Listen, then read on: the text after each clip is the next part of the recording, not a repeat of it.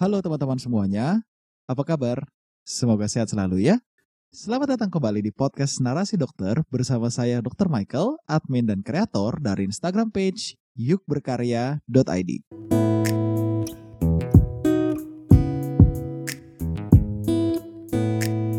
Belakangan ini banyak isu hukum yang menerpa bidang kedokteran. Salah satu kasus hukum yang paling terkenal dan banyak menyita perhatian publik kala itu adalah kasus hukum mengenai Dr. Ayu yang terjadi sekitar medio tahun 2010 silam. Sudah kira-kira 10 tahun yang lalu, namun trauma yang menimpa jelas tidak bisa hilang secepat itu. Sebenarnya, bagaimana sih hal-hal tersebut bisa terjadi? Apakah seorang dokter juga harus memahami hukum? Apa tujuan seorang dokter e, mengerti hukum? Apakah seorang dokter juga harus belajar ilmu hukum berdampingan dengan ilmu kedokteran.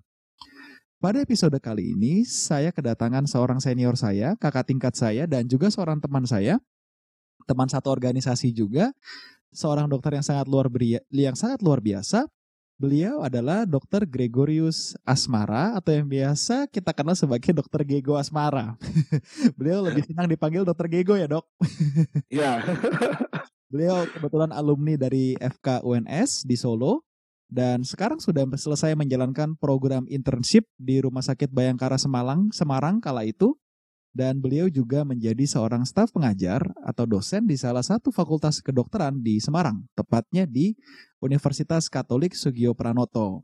Dan banyak sekali kalau kita baca gelar di belakang namanya yang mungkin untuk para kaum akademisi dan kaum dokter uh, tidak terlalu familiar, yaitu SH, MH, dan CLA. Nah, nanti kita akan bahas lebih lanjut. Apa sih kalau SH mungkin kita tahu ya sarjana hukum, uh, eh, MH magister hukum, namun CLA ini kan agak uh, unfamiliar di kuping saya. Tapi nanti kita akan banyak ngobrol dengan Dokter Gego, terutama uh, mengenai minat beliau, mengenai fokus beliau di bidang hukum. Dan juga kita akan sharing-sharing mengenai pentingnya seorang dokter untuk bisa memahami uh, hukum dan bagaimana sih aspek dari seorang dokter yang juga menguasai hukum. So, Dokter Gego, selamat sore. Selamat sore, Dokter Michael. Terima kasih banyak, Dok, sudah meluangkan waktu, sudah mau hadir di sini, ngisi di podcast Narasi Dokter. Tentu, kita harus meluangkan waktu terhadap hal-hal yang mencerdaskan. Nah, itu penting. mantap, mantap. Sudah lama sekali ya dok ya kita nggak ngobrol-ngobrol. Terus terakhir pas uh, pembekalan internship ya ketemu Bang Gego, waduh saya bilang gue harus ajak ngomong nih ini. Ini harus harus gue cari tahu nih, harus gue gali nih. Oke, Dok. Dokter Dokter Gego SH MH CLA. SH bener ya, Dok, sarjana hukum. Ya, sarjana hukum. MH magister hukum, S2 dong. Ya, S2. Oke. CLA apa, Dok? CLA itu Certified Legal Auditor. Artinya apa tuh dok? Jadi certified or legal auditor adalah orang yang sudah tersertifikasi untuk melakukan audit hukum. Karena kalau kita di Indonesia tuh banyak kenalnya kan akuntan publik misalkan ya, betul, ya. betul, betul. atau audit keuangan dan lain-lain. Nah, memang audit hukum itu hal yang belum populer, okay. tetapi sebenarnya sangat dibutuhkan. Okay. Cenderungnya sih lebih ke arah misal ada perusahaan yang mau merger. Okay. Nah ini kepatuhan hukumnya seperti apa, misalkan seperti itu. Tetapi tidak hanya terbatas perusahaan dalam hal perusahaan yang dalam pikiran kita PT yang besar dan lain, tetapi dalam hal kesehatan tentu misalnya kayak subjek hukumnya untuk yang kita audit bisa jadi rumah sakit, klinik, yang kita lihat kepatuhan hukumnya seperti apa dan implikasinya nanti terhadap berjalannya sebuah subjek hukum itu seperti apa. Oh, uh, boleh nggak dok? Kalau saya bilang misalkan saya seorang dokter nih, mau jadi seorang klinisi di rumah sakit, lalu sebelum melakukan tanda tangan kerjasamanya bisa kita audit dulu nih, apakah akan berhubungan gitu? Sebenarnya kalau hal tersebut bukan audit ya, lebih tepatnya adalah konsultasi aja. Karena kalau bicara audit, audit itu akan menjadi lebih umum, lebih luas. Oke. Okay. Kepatuhan hukumnya lebih ke arah subjek hukumnya misalnya rumah sakit. Rumah sakit itu kepatuhan terhadap hukumnya seperti apa? Nah, kalau dokter yang bekerja uh, bekerja di sebuah rumah sakit mempunyai perjanjian kerjasama bentuknya lebih kalau saya sih lebih mengarah kepada konsultasi hukum supaya dalam bekerjanya seorang dokter dia memiliki wewenang yang tepat dan hak-haknya juga tidak terkebiri seperti itu. Oke oke oke oke.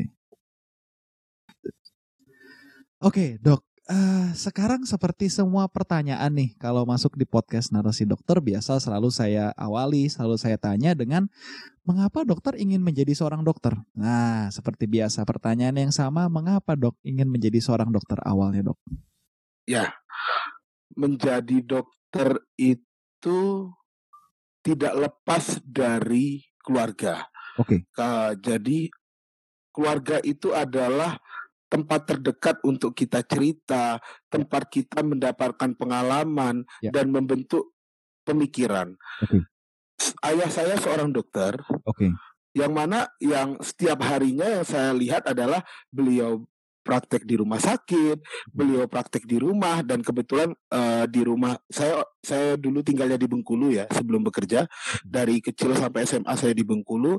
Ayah itu punya uh, rumah ya kita tinggal di ruko seperti itu yang mana ada kamar praktek dan juga apotek. Dari kecil saya itu sudah terbiasa untuk di apotek. Jadi kayak misal uh, muyer obat, ngambil stok obat, nulis stok obat dan lain-lain itu sudah biasa. Okay. Nah, kebetulan juga karena rumah itu di pinggir jalan besar sering terjadi kecelakaan. Oke. Okay. Nah, kalau ke praktek ya ayah memang seorang dokter umum, tapi kan kita tahu kompetensi dokter umum tuh kalau melakukan ya bedah minor misalkan atau uh, menangani gawat darurat itu bisa ya. Yeah. Nah, ketika ayah melakukan uh, hacking atau menjahit gitu ya saya kadang asisten artinya melihat begitu ya melihat kadang ngambilin alatnya begitu nah dari sana yang eh, tertanam dalam diri adalah wah profesi dokter itu mulia sekali dan saya yang ketika yang saya lihat itu adalah ayah yang seorang dokter dan bagaimana menyembuhkan orang, menolong orang sakit menjadi sembuh. Dan di sanalah minat ketertarikan saya ke bidang kedokteran seperti itu. Oke, berarti awalnya karena peran keluarga ya dok tidak tidak tidak lepas tuh dari peran keluarga ngelihat ya. ayah ayah juga dokter lalu praktek dan akhirnya senang oke ya uh, lalu dok akhirnya ketika memutuskan untuk sekolah dokter uh, dokter berapa bersaudara sebelumnya kalau boleh tahu. Saya dua bersaudara. Saya hmm. punya adik satu, umurnya dua tahun di bawah saya. Tapi karena Axel ya jadi selisih satu tingkat gitu. Oke oke. Nah uh, sekarang tentu saja orang tua pasti sadar dong bahwa ketika sekolah dokter itu resikonya adalah satu pendidikan yang lama, benar kan dok? Nggak ada tuh sekolah ya, dokter benar. bawah di bawah tiga tahun itu sudah impossible lah, nggak mungkin. Lalu yang ya. berikutnya biaya yang tidak uh, murah. Saya bilang tidak murah karena kenapa di Fakultas Kedokteran Negeri sekalipun kebetulan Dokter Gego dari negeri juga ya, saya juga dari negeri. Ya. Dan dengan sistem pembayaran yang mungkin hampir mirip kita menggunakan uang kuliah tunggal kan, dok itu kan juga tidak murah itu kan. Ada ya. ada ya ada ada cost yang harus dibayar apalagi uh, dokter juga bukan asli orang Solo andai kata seperti itu saya juga bukan dari Semarang maka kita harus expand lagi another uh, uang untuk biaya hidup untuk biaya kos paling tidak biaya makan kan begitu ya dok ya Ya, ya. Respon keluarga gimana dok? Akhirnya ketika dokter memutuskan untuk oke okay, saya mau jadi dokter, apakah didukung atau eh jangan nak gitu? gimana nih dok? Ya uh, keluarga sangat mendukung pilihan saya. Oke. Okay. Ketika uh, melihat pekerjaan ayah yang merupakan penyembuh, menolong orang yang sakit menjadi sembuh, itu hal yang menarik ya. dan dalam proses itu ya saya semakin tertarik. Wah ini profesi yang sangat mulia. Sehingga saya pikir ya ini hal baik. Kebetulan ayah saya satu alma mater dengan Dr. Mike. Jadi dulu diarahkan ya ya diundip. Dan ayah itu bukan orang Semarang. Artinya ketika melepas anaknya untuk berangkat sekolah jauh dari rumah dengan segala konsekuensinya tidak hanya konsekuensi mengenai uang tetapi kan tentu menjadi punya jarak dengan orang tua hmm. orang tua jadi tidak bisa memantau langsung katakan seperti itu ya beliau ya fine fine saja artinya uh, kalau yang saya tangkap begini peran keluarga di dalam membesarkan dari lahir hingga SMA ya kurang lebih 17 18 tahun ya itu menjadi modal seorang orang tua untuk percaya melepaskan anaknya, oh anak ini udah siap untuk saya lepas mandiri, belajar di tempat yang uh, ya tempat dia menganut ilmu begitu. Oke. Tentunya uh, dengan didikan yang baik selama 17 18 tahun itu cukup ya, Dok ya. More than sufficient ya, lebih dari cukup ya untuk berani Ya. lepas gitu kan? Ya. Oke. Uh, lalu dok, pertanyaan berikutnya, dokter, saya boleh bilang sebagai suatu panggilan ya, dokter menjadi seorang dokter itu karena suatu panggilan yang kuat ya dok ya di situ ya. Ya. Tapi dokter banting setir, kalau kita lihat gelar daerah, gelar akademik, Magister of Science nggak dapat, malah sarjana hukum, Magister hukum, CLA. Lah itu kan ini bertolak belakang banget dok. Maksud saya kan bukan bukan bertolak belakang dalam arti saling menghilangkan, bukan saling melengkapi. Cuman ilmunya kan beda jauh dok. Bener dok. Ya benar. Benar benar. Apa yang dokter pelajari di hukum, di kedokteran itu mungkin kita belajar ilmu eksak bahwa ya kalau yang namanya arteri radialis ya jalannya di sini, tidak mungkin arteri radialis jalannya di sebelah lain kan nggak mungkin. Sedangkan hukum itu kita memandang sesuatu bisa tergantung bagaimana cara memandang. Bisa jadi benar bisa jadi tidak benar. Kan seperti itu dok. Nah apa sih yang memutuskan uh, dokter akhirnya memutuskan untuk mengejar karir? Oke lah gue sekolah hukum. Sampai berentet. Artinya bukan sekedar sekolah loh. Ini ada ada passion kalau saya lihat di situ. Ada ya. kecintaan di situ. Gimana dok? Antara passion atau masuk lubang ya akhirnya kecebur. Ya udah lanjut aja. Ya kembali ke awal Oke. Okay. Peran keluarga itu sangat penting. Ya. Saya sedikit cerita tentang keluarga saya. Kalau tadi kita cerita tentang ayah, ya. sekarang saya cerita tentang ibu. Oke. Okay.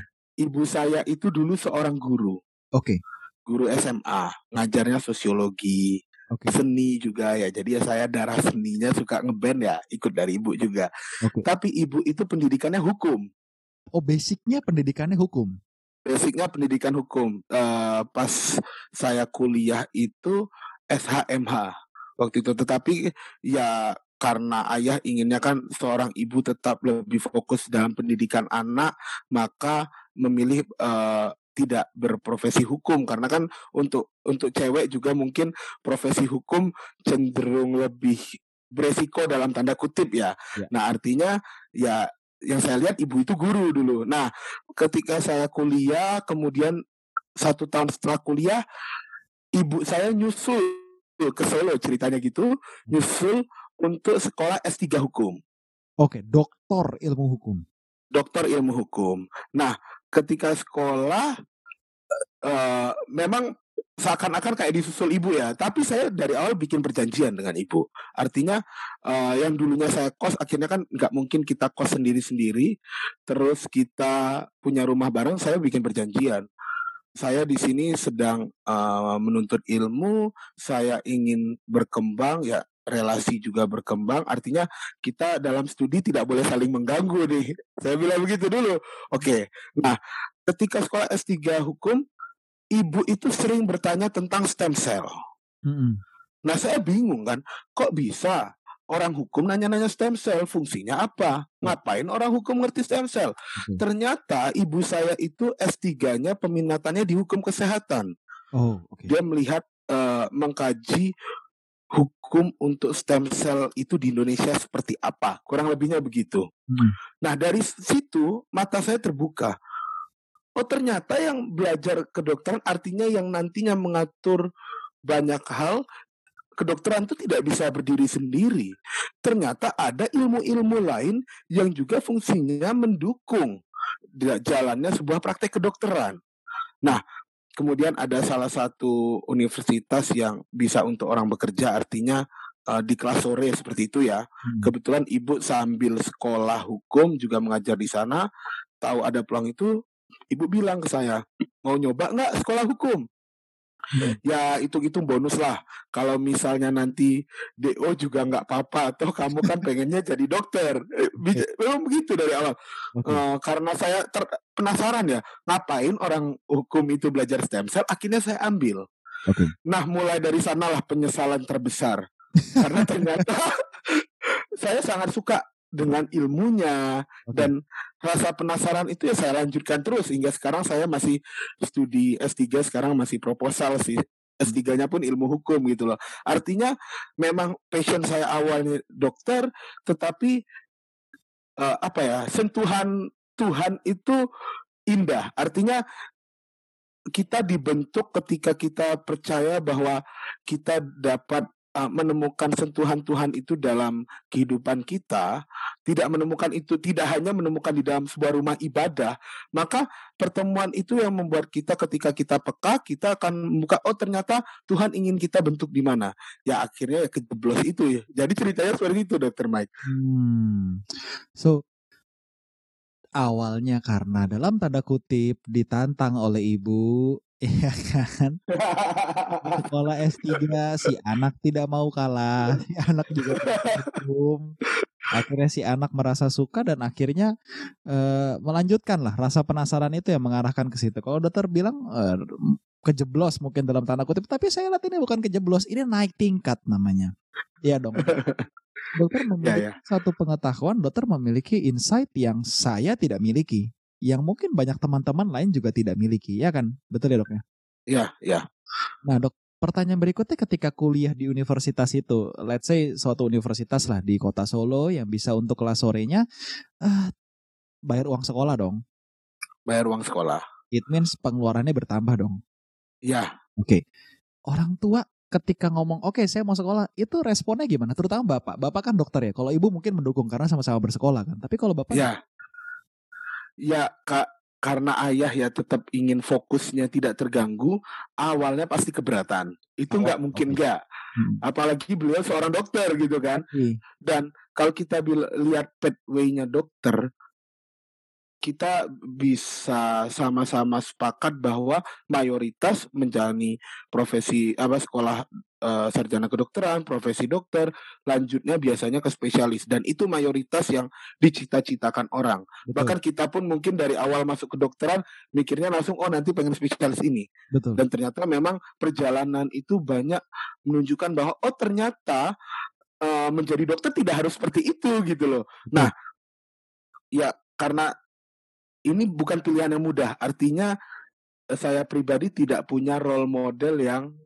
dulu ya. Maksudnya kalau sekarang kan semakin punya relasi, oh tahu nih ternyata banyak dokter yang juga advokat, dokter belajar hukum tuh banyak ya. Di awal itu ya udah saya modal nekat aja. Artinya saya mencoba untuk membuat jalan sendiri. Okay. Yang arti saya percaya ketika Tuhan sentuh tuh ya semua pasti ada maksudnya. Itu aja deh modal percaya itu dan mencoba menjalani hal yang tadinya saya tidak pernah terfikirkan ya hukum tuh mana pernah saya terfikir dalam hidup saya sama sekali tidak pernah tapi ketika dijalani ya itu ternyata memang saya menemukan oh passion saya sebagai seorang pribadi yang ingin punya kebermaknaan untuk orang banyak ternyata di sini gitulah Oke, okay. so maksud dokter adalah kebermaknaan itu artinya beyond being a doctor, lebih melampaui menjadi seorang dokter, tapi menjadi seorang dokter yang memahami hukum begitu ya dok ya? Iya. Oke. Okay. Uh, eh, terus akhirnya solve kan ketika ayah menentang dalam tanda kutip dari awal tidak didukung terus akhirnya dokter bisa persuasi satu dan lain hal secara damai-damai dong tentunya solve dan akhirnya lanjut sekolah gitu ya dok ya ya ya kedamaian itu tidak terkadang dengan cara tetap nekat aja artinya gini uh, saya punya uh, konsekuensi artinya saya harus mempertanggungjawabkan bahwa sekolah kedokteran tidak boleh terganggu. Exactly, betul. Nah, jadi ya bentuk pertanggungjawaban saya seperti itu. Yeah. Nah, mungkin ada orang lain memilih kita uh, bisa lihat dokter itu punya keunikan macam-macam ya. Ada yang suka nanti sambil sekolah kedokteran yang membuat tidak stres misalnya ngeband atau yeah. yang bikin gak stres adalah ikut fotografi, jurnalistik dan lain-lain. Nah mungkin biar saya nggak stres atau juga jadi tetap senang, ya saya jalannya sekolah hukum. Mungkin gitu bedanya ya. Juga bener juga dok, bener juga. Itu bisa jadi loh. Saya juga terpanggil ini. Waduh. Benar-benar. Jadi itu dalam tanda kutip uh, sebagai refreshing ya dok ya. Refreshing dokter adalah dokter belajar hukum yang ternyata dokter suka juga loh. Karena mungkin buat beberapa orang bisa jadi beban loh, jangan salah ya kan? Ya benar, benar. Ya semua yang tidak dari hati, semua yang tidak dari keinginan pribadi hampir selalu menjadi beban. Saya pikir sih begitu. Tapi karena ini saya dari awal penasaran, kemudian ya dan tanda kutip tadi ditantang ya, ya, ya saya coba aja Eh, untungnya nggak DO. Itu yang paling penting ya. Itu sudah berkat lagi ya dok. Itu sudah ya. sudah karunia lagi lah itu. Hmm. Lah dok, kita kembali sedikit mundur sedikit ke cerita uh, background ibu dokter yang kebetulan SHMH kala itu meskipun menjadi seorang guru guru SMA ya dok ya betul ya sosial ya guru SMA guru SMA sosiologi. sosiologi dan seni namun beliau gelarnya SHMH ibu pernah nggak sih memberikan doktrin-doktrin nih ketika masih kecil bahwa Gego sekolahlah uh, hukum gitu pernah nggak sih sama sekali tidak pernah karena ibu juga ingin anaknya jadi dokter. Oke, okay. okay, bapak ya kepingin anaknya jadi dokter, ibu kepingin anaknya jadi dokter. Nah sekarang kalau saya balik, dokter sudah tahu bahwa uh, sebenarnya tidak sudah tahu juga sih karena dokter menemukannya dalam perjalanan. Maksud saya dalam perjalanan itu akhirnya dokter mulai mencintai dan mulai menyayangi, mulai punya passion dengan bidang hukum. Pernah nggak terpikir untuk udah gue selesai aja di kedokteran saat ini juga saya selesai di kedokteran saya akan lanjut hukum. Pernah nggak terpikir itu?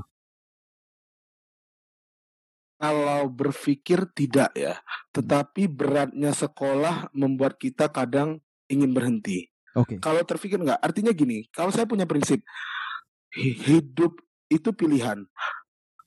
Memilih itu tidak, memilih itu mudah, mempertahankan pilihan itu sulit. Nah, ketika saya dari awal datang ke kota Solo dan memilih kuliah kedokteran, yang paling sulit adalah mempertahankan diri supaya bisa sampai selesai. Okay. Dan bentuknya itu merupakan konsekuensi. Artinya ketika kita sudah memilih, ya kita harus selesaikan. Betul. Walaupun memang berhenti pun itu sebuah pilihan ya. Tapi saya pikir ketika saya sudah memilih dan orang tua mempercayakan anaknya jauh dari orang tuanya dan bersekolah untuk menjadi dokter, saya harus selesaikan. Dan prinsipnya ketika saya punya pilihan lain yang juga saya pilih itu jangan sampai mengesampingkan sekolah awal saya. Jadi ya memang saya manage waktunya ya gimana caranya bisa jalan semua. Arti, arti ak, akhirnya begitu walaupun ketika koas ya kita tahulah pendidikan profesi dokter itu juga tidak mudah. Ya. Terkadang ya banyak kerikil yang membuat kita ingin berhenti, tetapi ya dengan adanya peran keluarga, kita punya teman berjuang koas pendidikan profesi dokter itu juga banyak, yaitu membuat saya bertahan dan akhirnya bisa lulus jadi dokter seperti itu. Oke. Okay. So dalam perjalanannya tidak berhenti ya. Jadi seperti yang dokter katakan tadi, justru uh, memilih itu gampang. Yang sulit adalah mempertahankan pilihan. Komit pada pilihan itu itu yang paling sulit ya dok ya. Ya. Nah, uh, sekarang lanjut dok. Kita baca. Kita tadi sudah bahas present, kita sudah bahas past. Sekarang saya mau ngulik-ngulik sedikit mengenai future-nya. Nah, dok, sekarang kita lihat nih, hukum dan dokter itu kadang sering uh, cross path ya, sering bersilangan jalannya. Kadang bisa saling uh, mempersulit satu dengan yang lain. Kalau saya boleh bilang, menurut saya pribadi tentunya. Kadang ada beberapa aspek di mana seperti tadi saya katakan di awal, aspek hukum yang menjerat dokter Ayu dan seterusnya. Nah, menurut dokter sendiri nih, bagaimana seorang dokter itu harus memahami hukum atau tidak, dok? Boleh sharing nggak, dok? Eh, setelah saya belajar hukum, jadi gini, saya ketika sekolah kedokteran pun tentang blok etika, uh, humaniora, ya, ya. pelajaran tentang hukum kedokteran itu jujur aja awalnya saya tidak tidak tidak tertarik. Betul. Dan ketika saya belajar hukum, saya baru tertarik. Dan sekarang pun saya sebagai dosen pun saya sebagai pengajar di bidang kedokteran humaniora yang mana hubungannya dengan ilmu-ilmu sosial ya secara umum seperti itu. Nah, dokter itu makhluk yang spesial. Kenapa spesial? Karena dokter itu seorang manusia. Kalau kita bicara dia tinggal di Indonesia, maka dia tidak ada bedanya dengan manusia yang lain. Sama-sama manusia yang punya mata, hidung, mulut, dan semuanya. Artinya semua sama. Tetapi dokter itu diberikan kewenangan oleh negara untuk melakukan praktek kedokteran. Yang mana itu dicapai melalui proses pendidikan yang sudah kita lalui bersama ini. Nah artinya negara hadir untuk memberikan kepastian itu melalui hukum. Artinya dokter itu punya kewenangan karena ada aturan yang mengatur.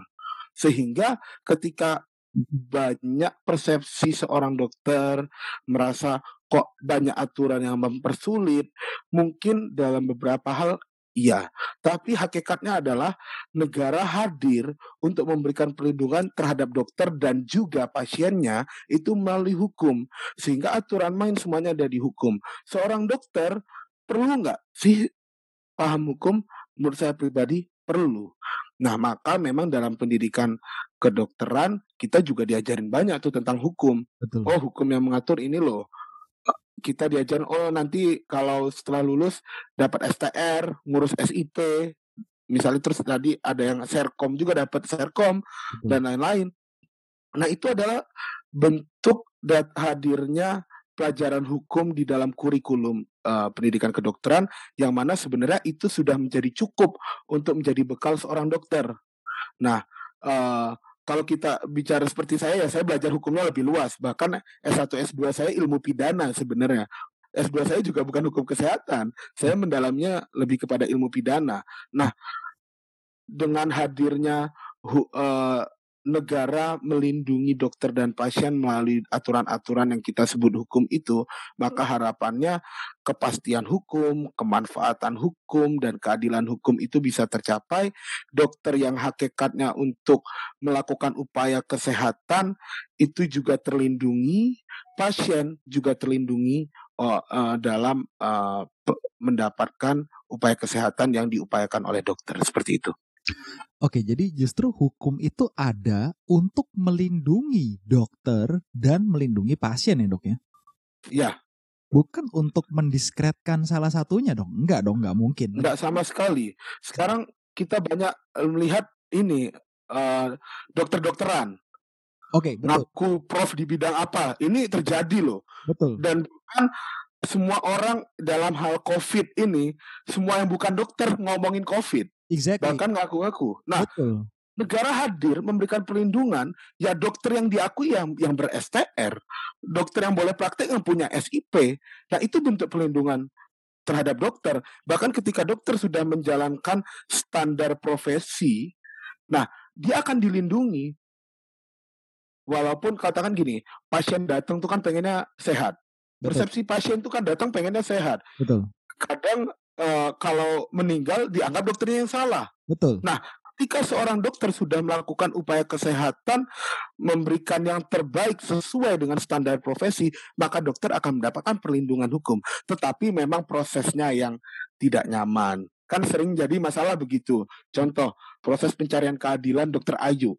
Yeah. Yang prosesnya sangat panjang. Tentu kalau kita ngomongin pidana, di kepolisian dulu ada penyelidikan penyidikan. Betul. Kemudian nanti ada penuntutan dan lain-lain ya sampai akhirnya uh, putusan di pengadilan. Betul. nah itu adalah proses yang memang tidak mengenakkan untuk seorang dokter tetapi negara hadir untuk memberikan pencapaian keadilan kepastian dan kemanfaatan hukum. Itu bentuk hadirnya negara memberikan perlindungan hukum untuk dokter dan pasien. Hmm. Oke oke. Nah tadi dokter sudah sempat bahas sedikit mengenai COVID-19. Betul kita akan bergerak ke sana ya dok. Tapi sedikit aja saya kupas sedikit kulitnya. Dokter tadi bilang bahwa e, banyak orang yang bukan dokter berpendapat mengenai C19. Betul ya dok ya? Ya. Kita setuju. Kita sepakat. Kita sepakat. Ya. Banyak untuk hal seperti itu dan bahkan beberapa saat yang lalu sempat viral loh dok di media sosial ada seseorang yang mengaku-ngaku sebagai seorang profesor ya dok ya di bidang ya heboh ya Iya kan di salah satu platform media sosial mengaku menemukan obat untuk COVID dan seterusnya. Tapi sekali lagi dok, uh, kalau saya lihat di sini, kalau saya lihat di sini bahwa uh, apa ya dok ya, pasal 28 benar ya dok ya, warga negara itu bebas untuk mengutarakan pendapatnya. Oke. Okay. Namun di sisi lain saya juga melihat bahwa boleh mengutarakan pendapat, tapi kamu jangan menyebarkan berita bohong. Benar nggak? Ya, benar. Dan ada asas hukum yaitu hukum yang khusus itu mengalahkan hukum yang umum, benar ya dok ya? Ya, lebih tepatnya mengesampingkan. Mengesampingkan, betul. Hukum yang khusus mengesampingkan hukum yang umum. Artinya kalau dia berbuat sesuatu di media sosial, pasal 28 itu Undang-Undang 45 itu dikesampingkan dengan UU ITE, benar ya dok ya? Mungkin tidak dikesampingkan. Nanti akan saya uh, jelaskan melalui apa ya, uh, secara keilmuan hukumnya. Oke okay, oke, okay. oke okay, okay. baik dok. Nah itu untuk kita kupas dulu kita bikin para nah. pendengar gatel sedikit. Saya juga mulai gatel. Saya yakin dokter Gego udah mulai gatel.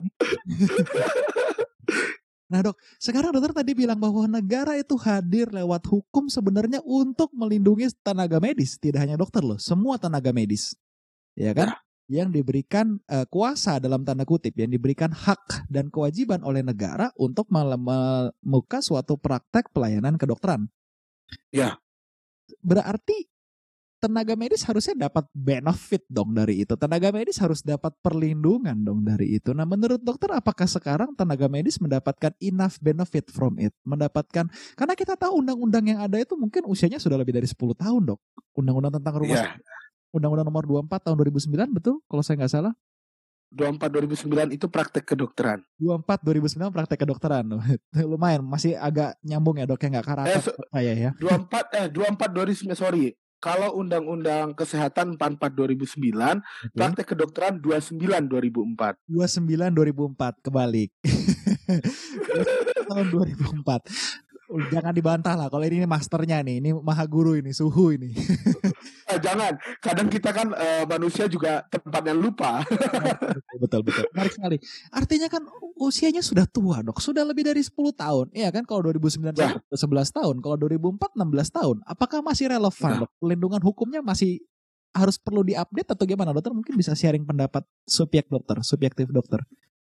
Oke. okay kalau kita lihat sekarang eranya globalisasi itu banyak memberikan perubahan termasuk dalam hal praktek kedokteran kita bicara telemedicine ya. tentu memang aturan-aturan kita perlu semakin diperkuat ya. walaupun sekarang sudah diupayakan lewat surat edaran dan lain walaupun secara asas hukum nantinya itu akan dipertanyakan gitu ya kita tidak bicara seperti itu tapi artinya hukum itu memang harus responsif okay. kendalanya memang pembentukan undang-undang itu tidak mudah, prosesnya panjang. Dan kalau kita bicara hukum sering dikatakan terlambat.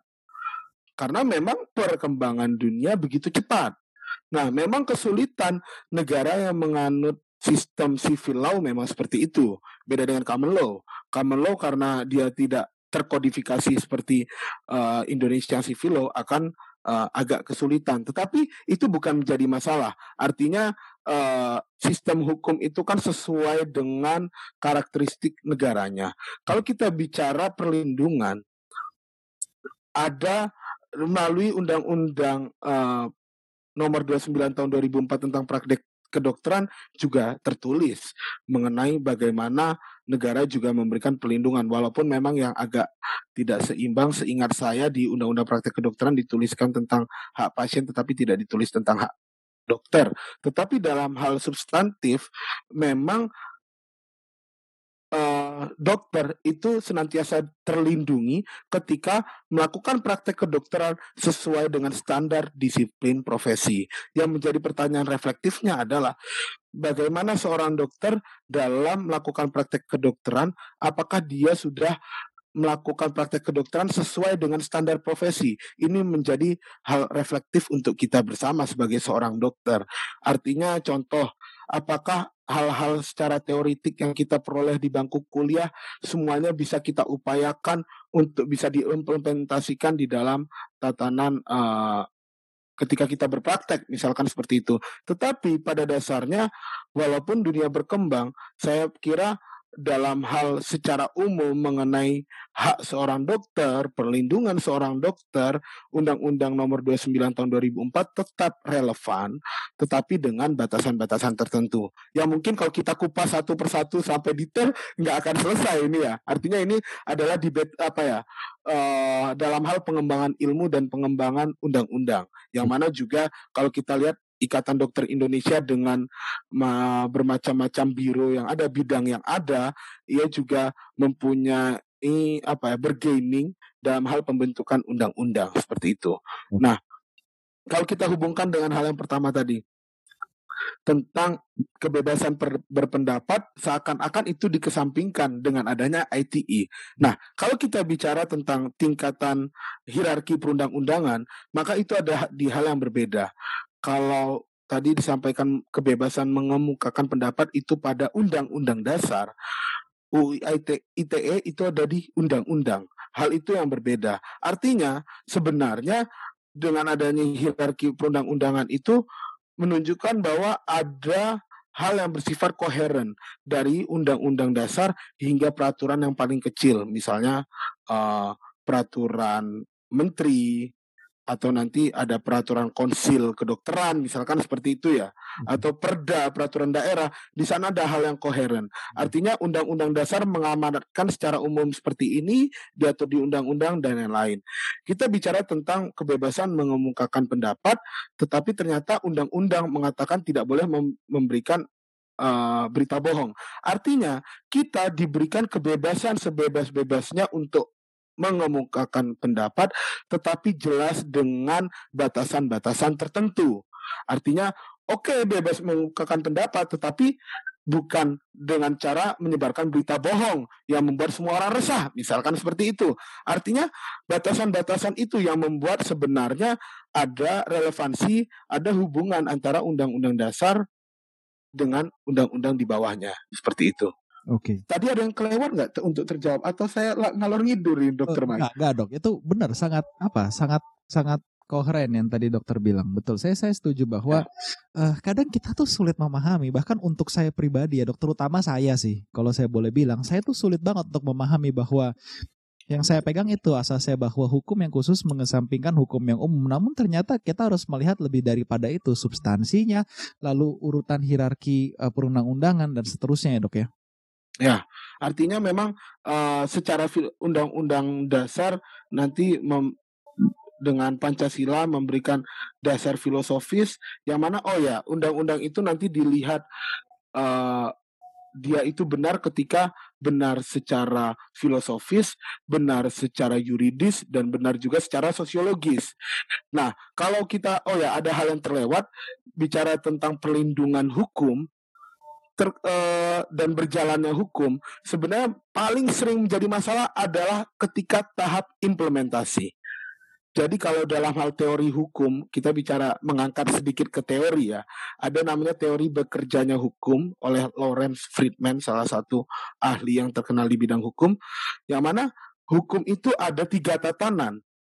Hmm. Substansi hukum, hmm. kemudian struktur hukum dan budaya hukum.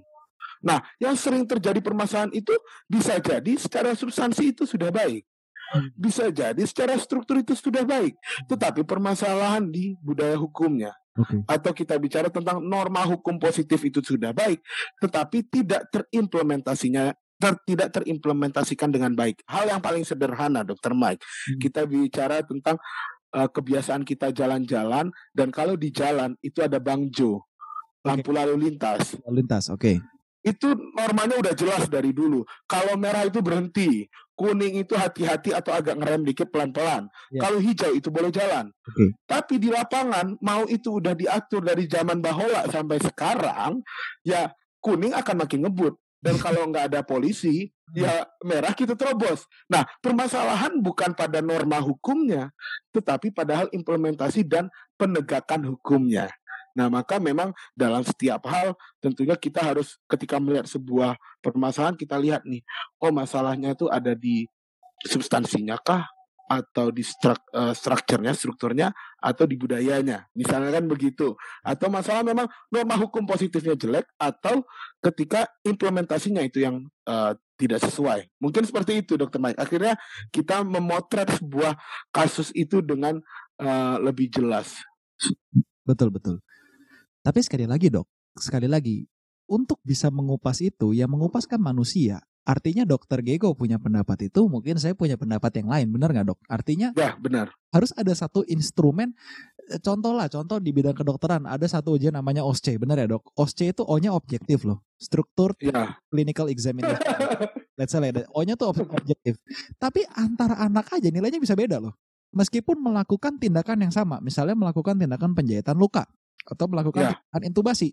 Langkah-langkahnya sama nilainya bisa beda. Artinya sekali lagi meskipun sudah ada scoringnya, selama yang menilai itu manusia, pasti ada unsur subjektivitasnya, benar kan dok? Ya benar dan itulah keunikan manusia ya. Wah, Artinya ya dan dan itu bukan salah loh dok, itu nggak apa-apa loh ya kan? Ya benar.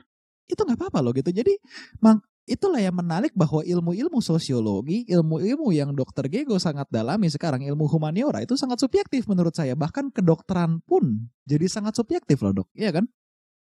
Ya, di situlah uh, aspek kemanusiaan itu muncul ya. Iya. Artinya memang kepastian sebuah ilmu kedokteran pun masih mempunyai uh, apa ya sisi-sisi humanis. Walaupun dalam hal ini kita tidak bicara tentang subjektif itu menjadi humanis ya. Kita nggak bicara seperti itu. Betul betul dok. Betul. Seperti dokter bilang substansi hukumnya baik struktur hukumnya baik normanya baik namun di lapangannya bagaimana? Hal yang baik itu bisa jadi hal yang tidak baik loh dok. Ya kan? Ya benar. Benar. Saya sepakat untuk untuk satu dan lain hal. Nah, lalu berikutnya dok, kalau kita berbicara mengenai hukum dan dokter, kata-kata yang terlintas di hampir 90% orang lah. Kalau saya tanya hukum dan dokter, kata pertama apa yang terpikirkan? Yang pertama pasti malpraktek. Benar ya dok? Ya, benar. Itu heboh. Dan dan kita diajari di kedokteran, kamu tahu nggak sih definisi malpraktek itu diajari bahkan ada ujian yang mengenai itu di aspek etika ya dok ya. Dan di forensik kembali lagi ditekankan terutama di bagian medico legal. Nah, mungkin dokter bisa cerita sedikit apa sih definisi malpraktek atau the practice of misconduct? Benar ya dok ya? Salah satunya. Salah satunya. Nah dokter boleh ceritakan nggak dok? Apa sih maksudnya uh, malpraktek dari kacamata hukum tuh apa sih sehingga dokter ini akhirnya masuk bui gitu loh? Ya, malpraktek dari kacamata hukum adalah tidak ada Artinya, malpraktek itu hanya istilah awam yang akhirnya sering disebutkan. Dalam aturan uh, norma hukum positif kita ya. tidak ada menyebutkan satu kata pun mengenai malpraktek. Hmm. Malpraktek itu sebenarnya diambil dari sebuah profesi yang melakukan praktek di luar dari aturan yang ada atau standar disiplin profesi, maka terjadi mal. Oke. Okay. Tetapi uh, istilah yang umum ini yang sebenarnya tidak diatur di norma hukum positif sering diambil untuk mengatakan oh dokter ini nggak benar. Ya. Nah dokter sampai dibui, misalkan begitu. Artinya kalau kita bicara tentang dokter dibui itu bicara tentang penegakan hukum pidana. Oke. Okay. Penegakan hukum pidana akan melihat se sejauh mana kebenaran material itu terbukti. Nah, kalau dalam penegakan hukum pidana nanti kita lihat unsur-unsur uh, pasal yang didakwakan pasal berapa. Nah, dari pasal tersebut kita lihat unsur-unsurnya semua terpenuhi atau tidak. Ketika semua unsur itu terpenuhi dengan kalau kita bicara hubungannya dengan alat bukti, pasal 184 KUHAP ada lima jenis uh, alat bukti yang sah. Keterangan nah, ya, Dok ya? Ya, keterangan saksi, keterangan terdakwa, begitu kan. Nah, negara kita menganut yang namanya negatif weightage Bewitch theory yang mana uh, ketika ada dua alat bukti yang sah itu terbukti kebenarannya dan hakim yakin terhadap alat bukti tersebut maka bisa dikatakan orang itu memenuhi uh, pelanggaran tindak pidana misalkan begitu ya uh, tergantung nanti semua unsurnya terpenuhi atau tidak nah ketika dokter dibui tentunya ya kita bicara uh, pencarian keadilan oleh seorang pasien yang mungkin dirugikan dan kemudian juga penegakan hukum pidana, maka dokter itu dibui ketika se, uh, dia memang terbukti secara sah dan meyakinkan melakukan tindak pidana tersebut. Pelanggaran Tetapi memang pidana ya dok ya? ya. Gimana? Berarti dokternya itu melakukan suatu pelanggaran tindak pidana ya dok ya? Melakukan ya, melakukan tindak pidana melakukan tindak pidana. Bukan pelanggaran etik ya dok ya? Beda. Nah, ini yang apa ya, di ranah yang berbeda. Sehingga yang malpraktek itu sebenarnya awalnya tentang pelanggaran disiplin profesi itu ditarik menjadi istilahnya lebih banyak orang lebih suka ke pelanggaran hukum. Okay. Yang mana sebenarnya dalam hal praktek kedokteran ada tiga tatanan yang berbeda. Ada tatanan etik, tatanan disiplin, dan tatanan hukum. Hmm. Yang mana kalau kita lihat di profesi lain, profesi lain itu hanya memiliki tatanan etik dan tatanan hukum, sedangkan profesi kedokteran itu ada etik, disiplin dan hukum. Dan kalau kita lihat, karena saya juga uh, belajar menjadi advokat ya, saya pendidikan khusus profesi advokat, hmm. Uh, sudah lulus ujian profesi advokat, tetapi memang belum sumpah advokat karena lagi covid juga ini kan, hmm. jadi tertunda untuk sumpah advokat. Saya ter, nantinya terikat dua kode etik tentunya tiga, tiga kode etik. Kode etik kedokteran, kode etik auditor hukum, dan juga kode etik advokat. Hmm. Karena saya juga mempelajari ketiga profesi tersebut dan mempelajari tentang uh, kode etiknya, maka yang saya lihat profesi dokter itu merupakan profesi yang sangat kompleks dalam hal pengaturannya. Kita bicara tentang kompleksitas aturan, artinya dokter itu sendiri sangat uh, memegang banyak nilai, entah itu nilai etik, disiplin dan hukum, yang mana tujuannya yang utama untuk memberikan praktek kedokteran yang baik seperti itu. Oke. Berarti sekali lagi dok sebenarnya istilah malpraktek tidak pernah ada ya. Itu istilah yang beredar. Tidak di, pernah ada di kitab ya. undang-undang mana pun kita tidak pernah menemukan namun itu merujuk merefer kepada suatu tindakan dokter yang melakukan tindakan pidana ya dok ya Ya, kebanyakan tindak pidana. Oke, kebanyakan tindak pidana. Sekarang begini dok, let's say kita ngambil satu kasus. uh, paling gampang kasusnya dokter Ayu lah dok. Ya kan pasiennya meninggal dan keluarga mencari keadilan untuk itu. Dokter setuju juga dengan saya bahwa mungkin problemnya itu cuma ada di komunikasi dok. Ya, paling banyak itu permasalahan ada di komunikasi. Iya kan dok ya, bahwa ternyata eh, sekali lagi sebagai seorang dokter kita disumpah untuk satu tidak boleh menjanjikan kesembuhan kepada pasien. Tidak boleh ya. kita menjanjikan kesembuhan. Kita menjanjikan mengupayakan yang terbaik, berikhtiar dengan sungguh-sungguh demi kesembuhan pasien, tapi tidak pernah menjanjikan kesembuhan pasien. Maka kata-kata yang mungkin keluar dari mulut kita adalah jangan ya ntar dioperasi nanti sehat ntar dioperasi jadi sembuh bukan kalau dioperasi mungkin ada perbaikan mungkin gitu ya dok kata-katanya jadinya ya Ya, saya lebih tepatnya gini. Kalau saya sebagai seorang dokter yang melakukan praktek kedokteran, saya akan mengatakan secara ilmu kedokteran, oke. Okay. Yang uh, pembedahan misalnya, pembedahan dengan teknik seperti ini, ini adalah yang termutakhir. Yeah. Tetapi kita hanya bisa mengupayakan. Mm-hmm. Artinya kita tidak bisa menjanjikan ini pasti berhasil. Tentu semua tindakan punya resiko. Betul. Punya resiko yang mana ada komplikasinya juga yang mana kalau kita lihat itu dalam praktek kedokteran ada di inform consent persetujuan tindakan kedokteran. Nah, hal itu memang yang yang kita uh, harus sama-sama reflektif bagaimana kita menempatkan persetujuan tindakan kedokteran itu menjadi hal yang sangat penting dan di situlah bentuk kita menghormati pasien kita yang kita harapkan dia bisa sembuh dari penyakitnya. Kita tidak bisa pungkiri bahwa terkadang proses pendidikan kita juga tidak membuat kita sangat aware di sana. Tapi artinya dengan proses pendidikan yang terus diperbaiki, dengan kita yang setiap mau perpanjangan STR, SIP juga butuh SKP, artinya dokter dipaksa untuk belajar terus. Harapannya kita bisa selalu tersadar untuk berpraktek kedokteran sesuai dengan standar profesi. Saya pikir seperti itu, Dokter Mike. Nah iya, uh, betul betul sekali dok. Nah berarti kita punya satu instrumen yang dalam tanda kutip untuk perlindungan kita ya dok ya. Kalau kita mau melakukan segala sesuatu, saya sudah sampaikan saya sudah sampaikan dan itu tertulis pasien tanda tangan dia memiliki kekuatan hukum ya dok ya. Ya benar. Oke. Okay. Uh, eh, namun sekarang begini dok, sekarang kalau kita tanya nih dan kita selalu didoktrin bahwa kalau suatu tindakan emergensi itu kamu boleh kerjakan tanpa inform consent. Ya benar, dan itu pun dilindungi oleh undang-undang dan itu dilindungi oleh undang-undang.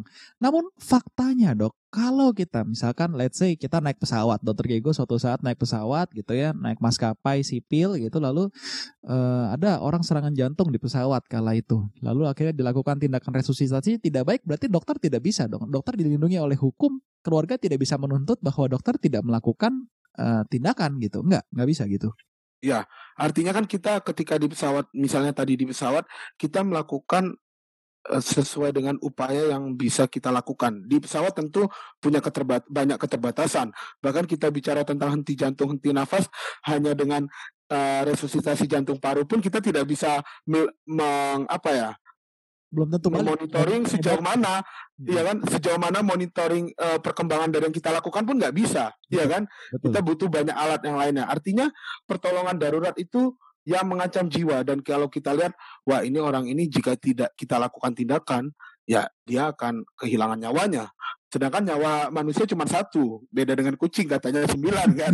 Nah artinya ya kita uh, memberikan pertolongan darurat seperti itu, ya semampu kita. Tapi sebenarnya yang salah juga sekarang kita kaitkan dengan COVID boleh ya, Dokter Mike? boleh dok, boleh dok. Kita akan ya. ke sana. Benar. Nah, misal kita uh, berupaya menolong pasien, tetapi ternyata kita nggak punya APD yang lengkap. Betul. Nah itu. Nah, kita tidak boleh melakukan Ya artinya tetap keselamatan seorang dokter harus difikirkan. Jangan sampai kita menolong orang, orang yang kita tolong itu kemungkinan uh, berhasilnya juga tidak 100% karena praktek kedokteran kan upaya kan. Tetapi sudah pasti itu me menimbulkan resiko yang sangat besar untuk dokter. Nah, itu juga menjadi masalah. Artinya memang kita harus menolong tentu dengan kelengkapan yang sesuai untuk diri kita. Nah, cuman itu yang memang belum tidak terlalu populer. Artinya kita di lapangan contoh membuat APD sendiri.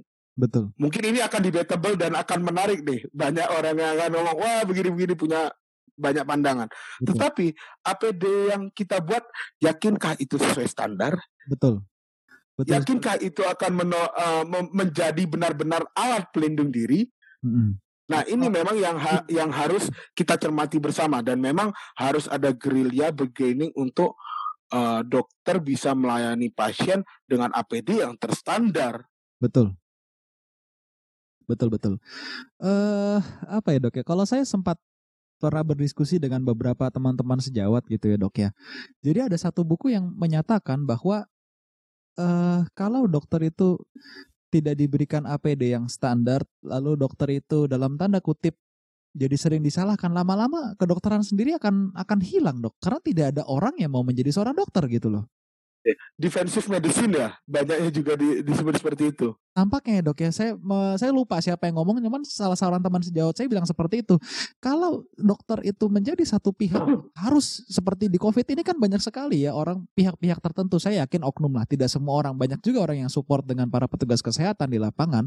Namun banyak juga beberapa orang oknum-oknum yang memojokkan dalam tanda kutip kalau saya boleh bilang itu e, memojokkan uh, tindakan dokter gitu lah dikatakan ini seperti itulah hal-hal yang tidak mengenakan. Dokter bisa setuju untuk hal itu juga kan saya rasa? Ya setuju. Nah lama kelamaan kan nggak ada orang yang mau jadi dokter dok. Karena orang tidak merasa jadi dokter itu adalah suatu hal yang apa yang tidak yang tidak baik gitu loh. Kita berniat baik mau menolong orang namun responnya seperti itu gitu dok. Ya artinya respon yang semakin besar itu juga menjadi tantangan profesi. Kita bisa melihat itu hal yang sangat negatif, tetapi ketika kita lihat sisi positifnya, artinya kita, uh, eh, masyarakat itu membutuhkan dokter yang semakin baik. Artinya seperti itu. Kalau kita bicara tentang semakin banyak tuntutan kepada dokter, gugatan kepada dokter, sebenarnya dokter itu diminta untuk ayo dokter memberikan yang lebih lagi katakan begitu. Walaupun juga lebih banyaknya uh, miskomunikasi uh, persepsi pasien itu inginnya menjadi sembuh kok meninggal. Padahal men, uh, pasien meninggal itu tidak selalu karena dokternya. Misalkan begitu kan.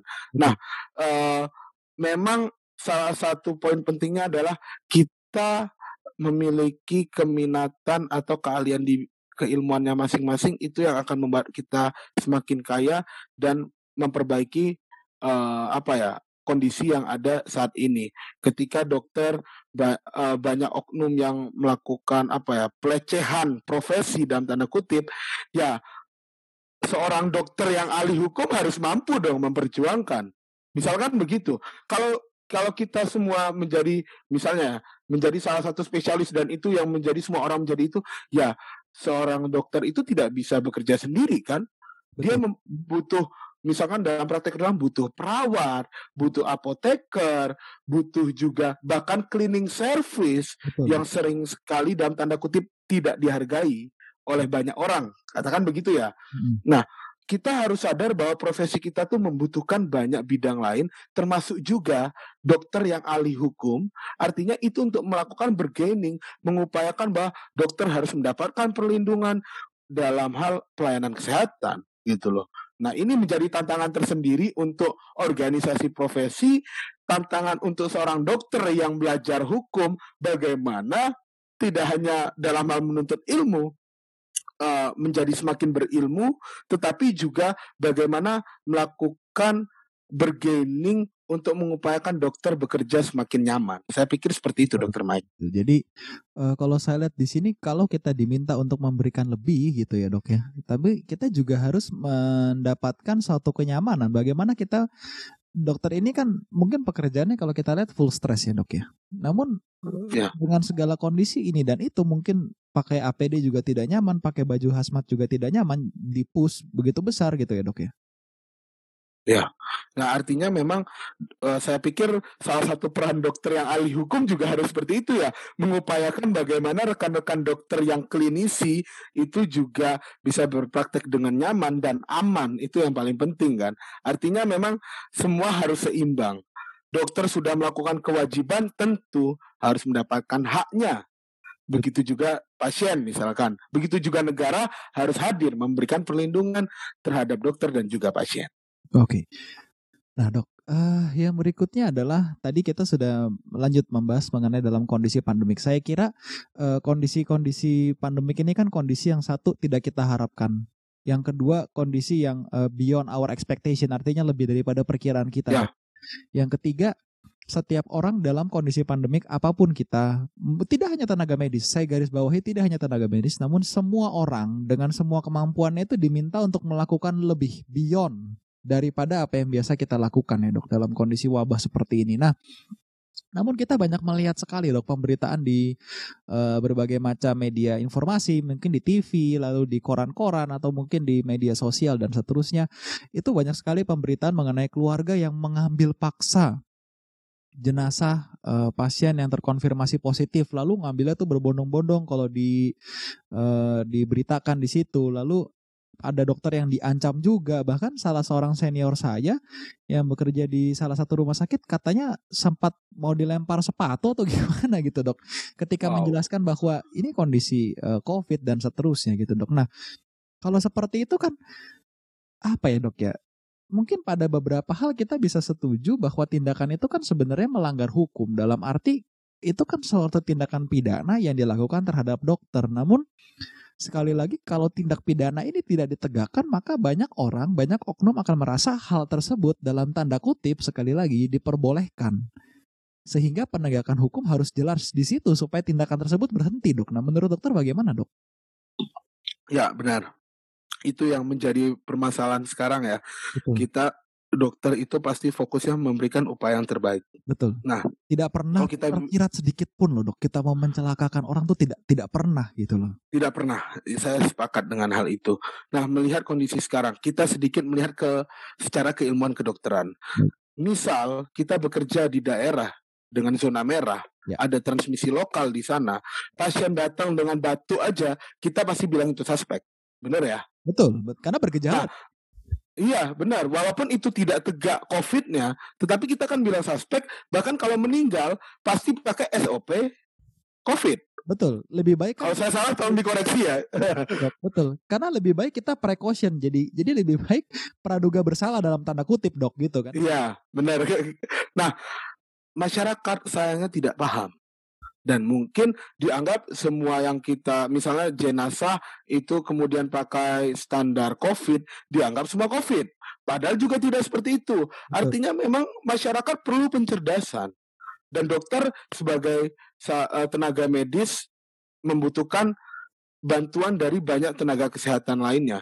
Butuh orang yang ahli kesehatan masyarakat, misalkan, butuh orang epidemiologi, untuk pelacakan. Nah, dalam hal ini peran-peran itu memang harus dipaksa di luar dari batas normal.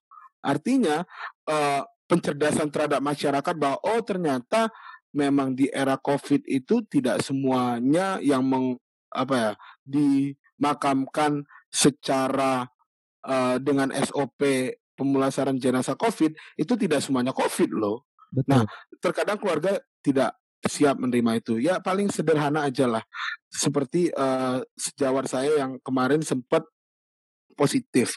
Dia pun dikucilkan. Betul. Dia tidak boleh isolasi mandiri, RW-nya itu menolak. Awalnya begitu. Ya begitulah bentuk ketidaktahuan kita, tetapi kita panik berlebihan dan ini membutuhkan peran semua orang. Artinya peran semua orang dengan batasan sesuai dengan keilmuannya masing-masing. Jangan nanti dokter ngomongin di luar dokter atau uh, masyarakat berperilaku seperti dokter. Hmm. Nah, kita perlu batas-batasan tertentu dan kita butuh banget nih mencerdaskan masyarakat.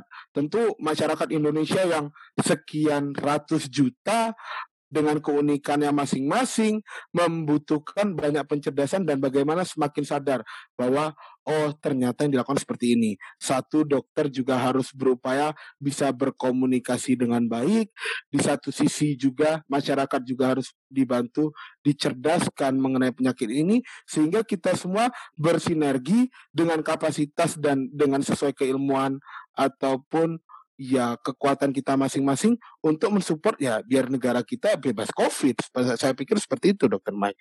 Iya betul betul dok. Saya saya saya sangat setuju dok. Namun uh, apa ya kan sekali lagi uh, di sebuah negara demokrasi seperti Indonesia itu kan kita bebas mengutarakan pendapat benar ya dok ya. Contohnya adalah ya uh, pada kasus penangkapan salah seorang musisi lah yang tidak saya sebut namanya ya kan? Mungkin beberapa orang ya. sudah tahu. Selalu ada aksi dan reaksi ya dok. Selalu ada orang yang setuju ada orang yang tidak setuju.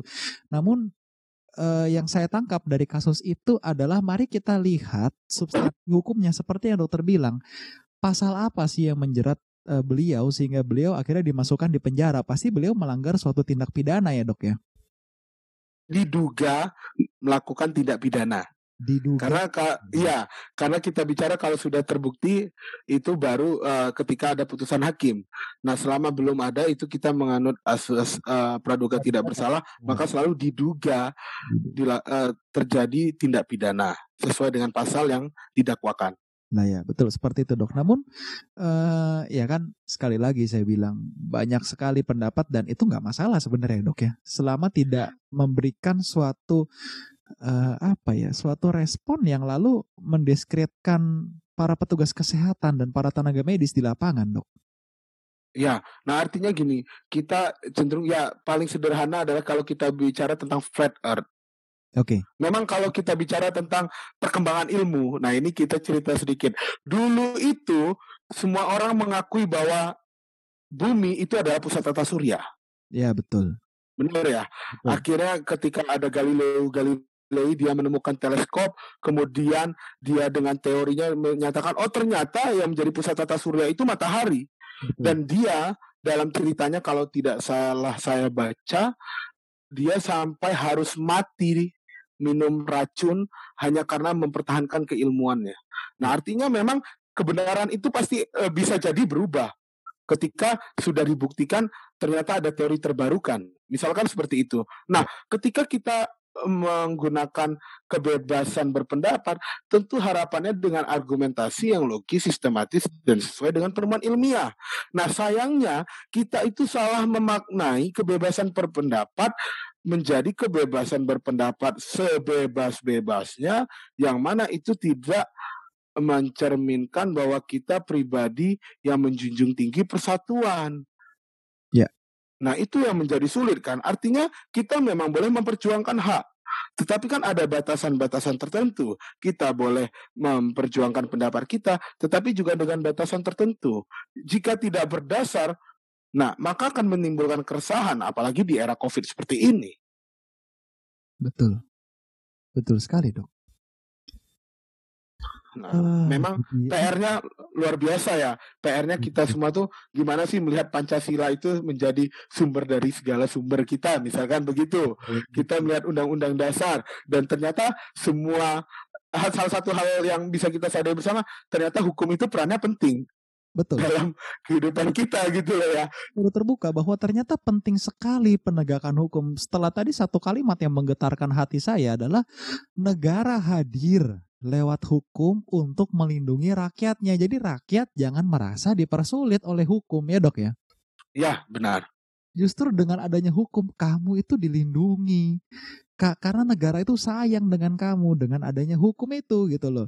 Nah ya. meskipun ya. kalau kamu merasa hukum itu jadi meribetkan prosedur kamu, mungkin kita harus berefleksi bersama-sama. Jangan-jangan prosedur kita selama ini tidak tepat, ya dok ya.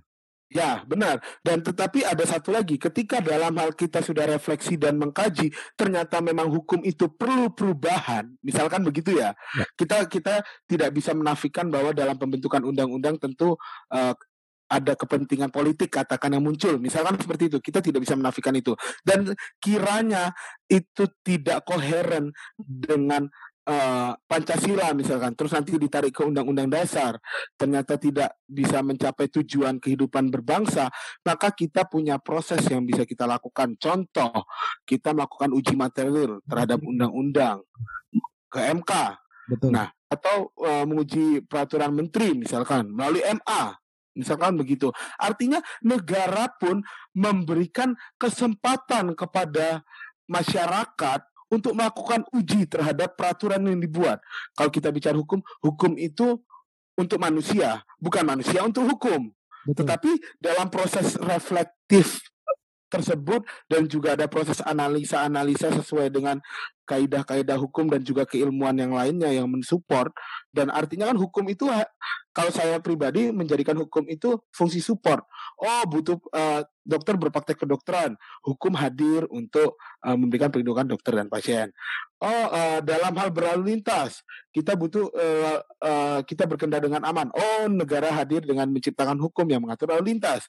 Nah, ketika memang banyak hal yang terkebiri, marilah kita uji bersama-sama melalui mekanisme hukum yang ada. Artinya negara tidak dengan serta merta lu harus percaya gue sebagai negara, enggak. Hmm. Tetapi ada mekanisme dalam hal mencari yang terbaik itu seperti apa untuk di negara kita. Saya pikir seperti itu, Dokter Mike. Iya, betul ya, Dok. Jadi negara juga ikut berefleksi, tidak hanya masyarakatnya, namun negara juga menerima input sekali lagi karena kita adalah negara yang demokrasi ya, Dok ya. Ya. Mungkin lain ceritanya kalau kita berbicara Korea Utara gitu ya, Dok. ya masih sangat itu akan berbeda. Dokter Dokter Gego tidak mungkin ngomong seperti ini kan dan saya tidak mungkin bikin podcast seperti ini gitu di sana karena ya ide-ide ini dianggap melawan pemerintahan dan seterusnya gitu ya dok ya. Nah, eh, dok, lalu pertanyaan berikutnya menjadi menjadi kembali lagi dengan dokter nih. Nah, eh, menurut menurut seorang dokter nih, tadi dokter sudah sempat bercerita bahwa ternyata hukum itu sebenarnya untuk melindungi dokter. Nah, namun eh, dokter merasa nggak sih dalam perjalanannya sebagai dokter juga nih sempat menjalani beberapa tahun, lalu eh, hukum itu menjadi pengekang bagi dokter untuk bekerja gitu loh dok. Pernah nggak sih ada ada ada private moment atau pengalaman pribadi gitu dok? Ya, uh, Pastinya ya, apalagi kalau kita bicara tentang uh, jaminan kesehatan. Exactly. Itu juga kita sering banyak benturan ya. Hmm. Nah, artinya memang saya masih dalam proses refleksi. Refleksinya dalam arti tidak hanya dalam hal permenungan tetapi juga dalam hal kajian-kajian. Hmm. Kita lihat permasalahan itu ada di mana. Nah, terkadang rasa terkekang itu muncul ketika dokter ingin berupaya dengan lebih tetapi terbentur dengan aturan-aturan yang ada. Betul. Karena unsur kemanusiaan kita itu profesi dokter tuh apa ya? Dari awal kuliah sudah didikannya sangat keras mengenai kemanusiaan. Ya. Tidak ada toleransi itu kalau sudah tentang kemanusiaan kan. Nah, tetapi ternyata faktanya ketika untuk memiliki ras, nilai kemanusiaan yang sangat tinggi dan kita berupaya yang terbaik untuk pasien tetapi terkadang terbentur oleh sebuah aturan. Betul. Nah, Nah, kalau kita bicara tentang aturan tadi, aturan itu pada hakikatnya adalah negara yang hadir untuk memberikan perlindungan kepada dua belah pihak. Oke. Okay. Jadi seakan-akan kontradiktif. Nah, di sinilah ada perbedaan antara norma etik dan norma hukum. Oke. Okay dari hukum itu sendiri memang memberikan perlindungan, tetapi hukum punya keterbatasan ketika dia di uh, dengan nilai-nilai etik. Terkadang semuanya tidak tidak semuanya bisa penuhi. Oke. Okay. Contoh paling sederhana KB. Oke, okay, betul. KB itu salah satunya uh, program yang untuk membuat oh supaya keluarga itu bisa menafkahi keluarganya dengan baik sehingga dua anak aja cukup misalkan begitu seakan-akan kan kita terkebiri kan atau misalnya dengan uh, kontrasepsi kita bicara kontrasepsi ada beberapa nilai etik atau bisa norma agama juga yang juga yang memang tidak sama dengan etik, tetapi secara etik universal itu bisa jadi bertentangan. Nah itu tetapi diatur oleh hukum. Nah memang nilai di sana yang berbeda. Artinya kita harus menempatkan diri di mana nilai kemanusiaan itu sampai di titik etik yang melampau. Nah memang itu menjadi hal yang berbeda. Oke, okay. Hmm. ya hukum itu tidak boleh mendegradasi nilai kemanusiaan. Hmm. Nah, nilai etik itu sifatnya universal, artinya ada batas-batasan yang jelas secara universal semua orang menganut hal yang sama. Nah, hukum itu akan terus diuji oleh zaman, akan diuji dengan perubahan sosial, akan diuji dengan pengembangan per perkembangan peradaban. Oke. Okay. Nah, maka dengan uh, dengan ada perkembangan yang begitu luar biasa, hukum harus melakukan perubahan dan hukum harus responsif. Nah, bicara tentang kalau kita kaitkan sedikit dengan teori ya. Nah, memang saya suka meng apa ya mengkaji sesuatu dengan teori artinya memang teori tidak absolut mutlak selalu benar tetapi teori yang saya pakai ada teori termutakhir yang mana kalau kita bicara tentang perkembangan ilmu, tentu semua hal kita bisa harus kaitkan dengan ilmu seperti itu. Kita bicara tentang salah satu teori perkembangan moral Lawrence Kohlberg, yang mana di sana juga ada tatanan uh, perkembangan moral dari tahap prakonvensional, konvensional, hingga pasca konvensional. Kalau bicara tentang hingga pasca konvensional, maka pribadi tersebut sampai mendobrak nilai-nilai hukum dia tidak peduli yang dipegang ada nilai moral. Nah, maka di sana yang menjadi pertanyaan adalah bagaimana hukum itu juga bisa sampai ke nilai moral uh, titik fokusnya ada pada nilai moral. Ada salah satu teori juga yang mengatakan bahwa uh, apa law floats in the sea of ethic. Hukum itu apung di atas samudra etik. Yang mana etik itu menjadi penyangga hukum.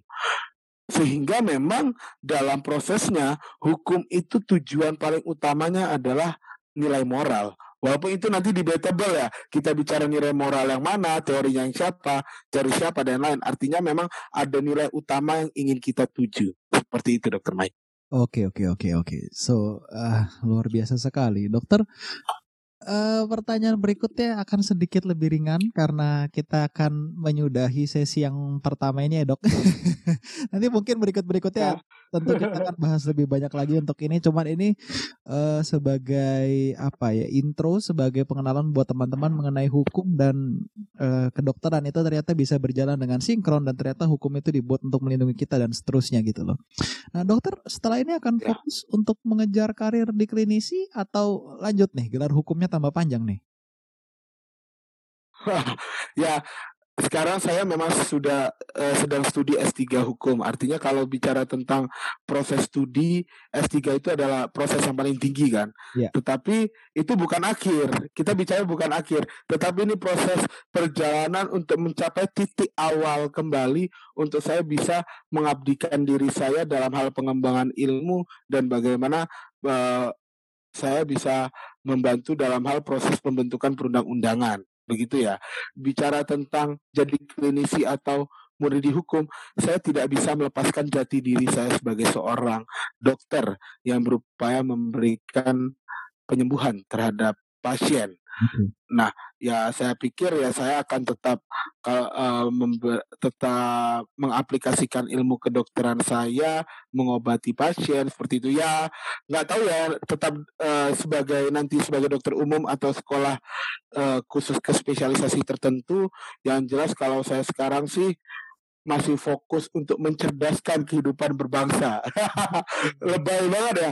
Artinya kan karena saya sebagai dokter dan uh, eh sorry saya sebagai dosen saya mendidik calon-calon dokter di bidang saya kedokteran humaniora artinya saya ingin mencetak dokter-dokter yang humanis, dokter-dokter yang menghargai nilai kehidupan. Nah, itu sekarang sih yang menjadi fokus saya sambil sekolah. Ya, kalau sekarang nanti saya sudah sumpah advokat, ya pengennya juga memperjuangkan keadilan uh, demi uh, terja apa ya semakin dekatnya nilai keadilan itu di mata kita semua. Saya pikir seperti itu, Dokter Mike. Oke, oke, oke.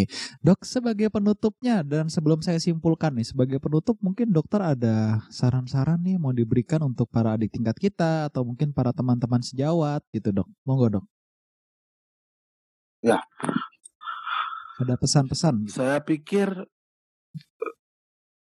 hukum itu hadir untuk manusia, bukan manusia untuk hukum maka jangan pernah menjadikan hukum itu menjadi musuh, tetapi jadikanlah hukum itu sahabat terdekat untuk kita dalam berperilaku, dalam kita melakukan praktek kedokteran, sehingga kita bersama-sama warga negara Indonesia bisa mewujudkan cita-cita bangsa. Dan kita bisa membangun peradaban manusia kalau kita kaitkan dengan hal-hal yang sifatnya rohaniah, maka kita bagaimana menciptakan kedamaian di bumi ini semakin terasa untuk kita semua. Oke. Oke, baik dok. Ah, jadi kalau saya boleh simpulkan nih dok, tiga hal yang saya dapatkan dari ngobrol-ngobrol bersama dokter Gego. Yang pertama, jangan alergi sama hukum. Ya dok ya, dokter itu harus memahami dokter itu harus mengerti paling tidak, mengerti dan memahami. Mungkin untuk mencapai seperti dokter mendapatkan SH, MA dan seterusnya mungkin itu eh, beyond ya. Mungkin lebih ada beberapa yang tertarik, ada beberapa yang enggak. Namun dokter itu harus uh, paham. Dokter harus mengerti mengenai hukum. Bagaimana rentang-rentangnya, bagaimana hukum bekerja dan seterusnya. Itu satu. Yang berikutnya sekali lagi hukum itu diciptakan untuk melindungi kita. Jadi Jangan pernah merasa hukum itu malah mempersulit kita, tapi untuk melindungi kita dari tindakan-tindakan mungkin oleh oknum-oknum yang uh, ingin berbuat jahat ya dok kepada kita. Mungkin kalau saya bisa katakan seperti itu ya dok ya. Ya, ya. Lalu yang berikutnya adalah dengan mempelajari hukum kita semakin sadar seperti yang dokter selalu katakan bahwa hukum itu berada, hukum itu diciptakan untuk kita. Jangan sampai nilai hukum mendegradasi nilai moral. Jangan sampai menghilangkan nilai ya. humanisme kita sebagai manusia hilang hanya karena hukum saja. Jadi hukum itu ada untuk saling melengkapi sebenarnya dok ya. Oke. Okay. So Dokter Gego, terima kasih banyak. Sungguh suatu obrolan yang luar biasa. Terima kasih sudah iya. meluangkan ya. waktu untuk ngobrol, untuk ngisi podcast ini. Kalau saya tidak salah, Dokter Gego juga punya podcast, betul? Ya, saya juga punya podcast. Namanya apa, Dok? Mungkin teman-teman ada yang tertarik untuk mendengarkan dokter, boleh di-share sama di sini, Dok. Ya, uh, podcast saya di GY Legal Konsultan. GY Legal Konsul Konsultan. Ya, JY Legal Konsultan. JY GY J JY Legal Konsultan itu bisa ya. dengar di Spotify, Apple Podcast dan seterusnya ya, Dok ya. Ya, masih proses perkembangan supaya nanti bisa juga memberikan pencerdasan berbagi seperti dokter Mike. Masih proses kita semua sama-sama belajar di sini dokter. So thank you very much. Terima kasih banyak sudah meluangkan waktu, sudah meluangkan ide semua yang kita obrolin itu luar biasa sekali, memberikan banyak ide, memberikan insight, saran dan tentunya semangat dan bisa menjadi hiburan buat teman-teman semuanya. Salam sehat selalu.